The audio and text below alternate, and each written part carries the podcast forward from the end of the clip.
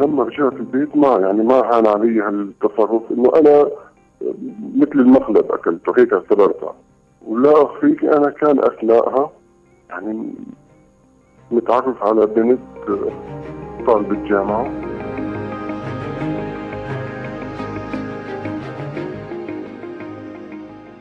يحكوا بكلام مثلا عن المطلقة طبعا ما بيعرف هو إنه أنا زوجتي كانت مطلقة. عرفت كيف؟ يمكن لو كان يعرف كان غير الحديث.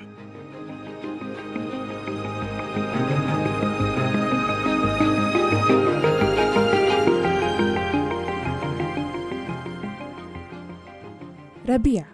وهذا اسم مستعار اخترناه بناء على رغبة صاحب القصة وعدلنا صوته كمان تجنبا لأي كشف لخصوصيته. ربيع شاب سوري خلق وتربى بمدينة صغيرة وسط سوريا. درس للثانوية العامة وبعدين غادر مدينته ليشتغل بشركة عقارية بالعاصمة دمشق. رح يخبرنا قصة زواجه يلي حصل بطريقة محرجة وما كان متوقعها أبدا. طبعا ربيع فضل بأنه يحكي القصة عن طريق اتصال كونه استصعب لأكثر من سبب خيار التسجيل عن طريق الواتساب. خلونا نسمع. القصة اللي صارت معي هي بال 2007 اتصلت فيني أختي اثناءها أنا كنت بالشام. وتقول لي أخي إجاني خطابي شاب من البلد من عنا. وشو رأيك؟ أنا خبرتها. قلت له يعني الموضوع عايد الك أنت شو رأيك؟ وأنا داعم لقرارك لاحظت يعني من طريقة كلامها إنه هي لها كيف بالخطبة. وفعلا كان خلال أسبوع انخطبت. ربيع ما قدر يحضر خطبة أخته بسبب ضغط العمل وبعد أسبوعين تقريبا قدر ينزل بإجازة قصيرة. فهون بيتحناها عملوا عزيمة لإلي إنه بدهم يتعرفوا علي بحكم ما ما شافوني بالخطبة. رحت لل... للعزيمة. أتاري كان في موضوع يعني هن عندهم بنت مطلقة كانت متزوجة من ابن عمها ما دام زواجهم شهر واحد. إيه والبنت هاي عجبتها كثير لأمي. وعلى ما يبدو متفقين النسوان بين بعض. فأنا وقت رحت للعزيمة رحت يعني إنه على أساس مجاملة يعني بحكم بدهم يتعرفوا علي مو أكثر بتفاجأ بعد العشاء وقتها إنه شو رأيك؟ بدخلوا البنت وشو رأيك؟ قلت له منيحة يعني أنا عم جامل قال يسمعونا الفاتحة. حسيت إنه مثل اكلت مقلب. يعني شيء ما كان بالحسبان.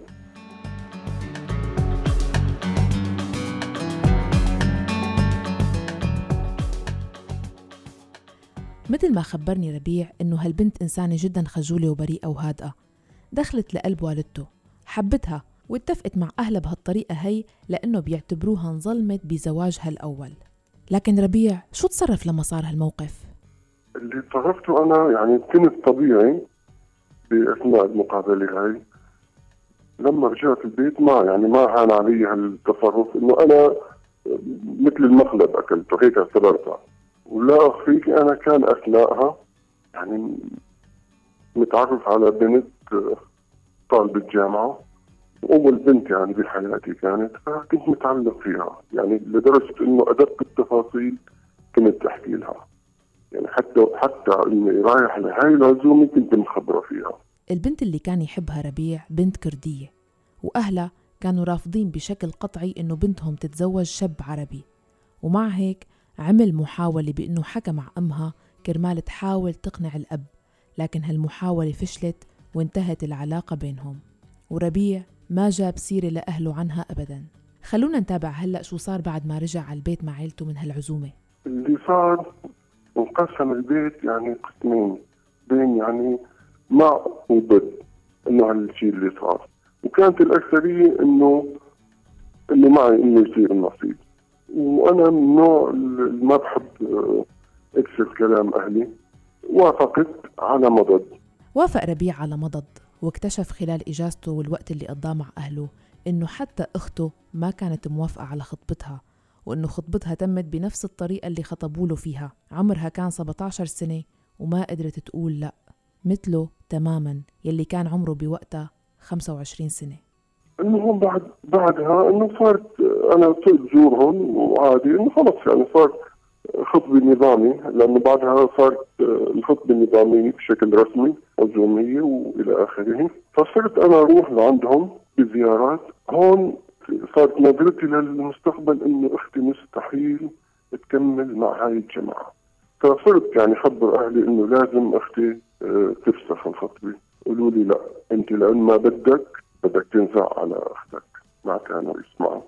السبب مثل ما قال لي ربيع هو فرق المستوى المادي بين العيلتين. عيلة خطيبته مستواهم المادي عادي جدا وعيلة ربيع مرتاحين ماديا أكثر وأخته متعودة على الدلال والراحة والرفاهية. استمرت الخطبة أربع شهور وتزوجنا تزوجت أنا بعدي بأسبوع أختي تزوجت وبعدها بشهر أو أكثر شوي بلشت المشاكل أختي معها تتحمل خلال شهر خلال شهر بلشت المشاكل. نحاول يعني بشتى الوسائل إنه إنه يعني مع الأيام تحبوا بعض كذا صارت تشوفوا أه جنة لزوجها.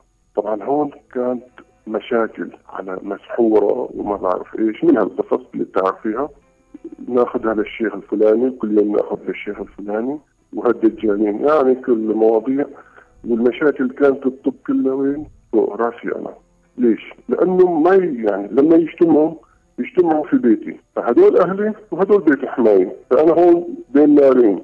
يعني أختي وأخوها لزوجتي. شو بدي أعمل؟ أحاول أتجنب أنا. آخذ زوجتي ونطلع. تركن هن يحلوا ضليت حياتي لوقت الزخ يعني الطرفين. خلص صار إنه اتفقوا على صيغه إنه بدهم يخلصوا. فهون أنا أخذت ورحت للمحكمة معهم. بتفاجئ بتفاجئ إنه ظهرت ورقة تنازل عن حقوق أختي كاملة من والدي. والدي اثناءها كان معه زهايمر ما عاد يتذكر أولاده يخربط فينا. هو نفسه طليق هذا أختي كاتبها بخط إيده وموقع أبي عليها. ربيع خبرني إنه هالورقة استفزته جدا. شعر إن دليل قلة احترام وتقليل بقيمتهم وعدم وضع أي اعتبار للروابط العائلية اللي بينهم. فنتيجة حرصه على حق أخته وتعرضه لضغوط من إخواته الآخرين قرر يساوم بإنه يا أما بتختفي هالورقة يا أما بنتكم رح ترجع لعندكم وطلقها.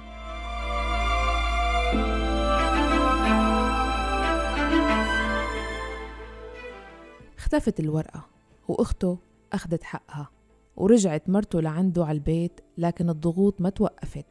ضلوا يقولوا له إنه طلقوا أختك. ليش أنت ما بتطلق بنتهم؟ ما قدرت. قلبي ما طوعني لأنه هي دخلت التجربة أولى فاشلة وقلت يعني ما راح خلي هالشيء حتى لو على حسابي أنا. إنه تدخل مرحلة يعني فترة ثانية كمان فاشلة. وأنت بتعرفي مجتمعنا الشرقي كيف بينظر للمطلقة. نعم بعرف. بعرف كيف بينظر مجتمعنا للمرأة المطلقة.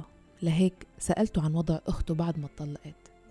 أختي بعدها خلص تزوجت وصارت ببيتها وبعد فترة طبعا. وعاشت حياتها الطبيعية ولا كأن في شيء بعد هيك تجربة وموقف كيف كان شكل حياة ربيع مع زوجته والأجواء العائلية بشكل عام؟ تأقلمنا وبالعكس الأمور صارت للأفضل وحب وود وكل شيء لا يعني ما بنكر إني شفت الخير على وجهها اثناء خطوبتي يعني هاي كان احدى الحوارات بيني وبين أهلي؟ إنه أنا مصروفي منكم. يعني إنه أنا كنت رافض إنه أنا مصروفي منكم. وين تتزوجوني هاي مسؤولية. خلال فترة خطوبه دامت أربع شهور يعني كان اشتغلت بتقريبا شي مليون و400 ألف. تعرفي مليون و400 عندنا بسوريا مبلغ بفترة وجيزة. هاي كلها بفترة خطوبتها. قدرت بخلال أربع شهور افتح بيت. هاي كلها كانت بوادر إيجابية أنا لاحظتها. أمي وخواتي بما فيهم أختي المطلقة أه يحبوا مرتي أكثر مني ولا كأن في شيء سابق انتهت كل شيء. يعني والدي كيف يهتم كان بعمي ونفس الشيء أمي بحماتي وما ما يعني ما لك شيء خالص. بالعكس زادت زادت العلاقة. سألت لربيع عن تقديره للحالة. تحديدا عن موضوع الطلاق. ليش بحالات أخرى ممكن نشوف صار في قطيعة وخلافات كبيرة ما بتنتهي بأي شكل من الود؟ واستفسرت منه أكثر كيف بيواجه النظرة اللي حكى عنها من شوي؟ نظرة المجتمع للمرأة المطلقة. ما بعرف أنا بعتبرها بتعود ل... لكل شخص. يعني ما لها دخل مثلا عادات وتقاليد في شخص بيتقبلها شخص ما بيتقبلها. عرفت كيف؟ يعني أنا أحيانا بسمع بكون جالس مع ناس بيحكوا بكلام مثلا عن المطلقه طبعا ما بيعرف هو إنه أنا زوجتي كانت مطلقة. عرفت كيف؟ يمكن لو كان يعرف كان غير الحديث. أنا بسمع أحيانا وبتجاهل كلامهم أنا بالنسبة لي عادي. إنساني انظلمت تجربة فاشلة ومن سوء حظها كانت من من مين؟ من ابن عمها. بلحظات الغضب أو بعز الخلافات ولا مرة صار من قبلك تذكير بماضيها لزوجتك حديث عن طلاقها وتجربتها الفاشلة السابقة؟ حذر جدا إني أحكي هاي الكلمة، هاي الكلمة أنا أنا بحذر جدا بخاف منها. لأنه فيها يعني كسران خاطر كبير، آه كان انه موافقتي على والاستمرارية إني ما أكسر بخاطرها، فمستحيل أحكي هيك كلمة. دوما بيهولوا الأمر بالنسبة للمطلقات. يعني بحس إنه ضايع حقهم. يعني مو كل وحده إذا مطلقة معناتها هي سيئة. يعني المفروض يعني يكون تفكير الناس اوعى من هيك يعني مو المطلقة هي هي المذنبه ممكن هي أنا طلق الوحده آه، يكون الزوج هو السيء مو هي السيئة.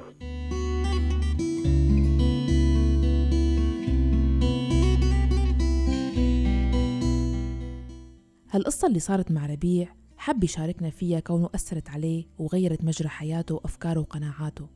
انتو كمان لا تترددوا أبدا تشاركوني تجاربكم وقصص صارت معكم عبر الواتساب صفر صفر تسعة سبعة واحد خمسة ستة ثمانية خمسة ثلاثة واحد خمسة تسعة اثنين واسمعونا دائما من خلال موقعنا الآن dot FM iTunes Google Podcast Spotify SoundCloud وتطبيقي Deezer وأنغامي.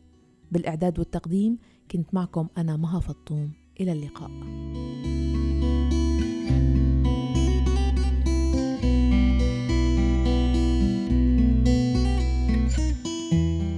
بودكاست صارت معي مع مها فطوم على راديو الآن.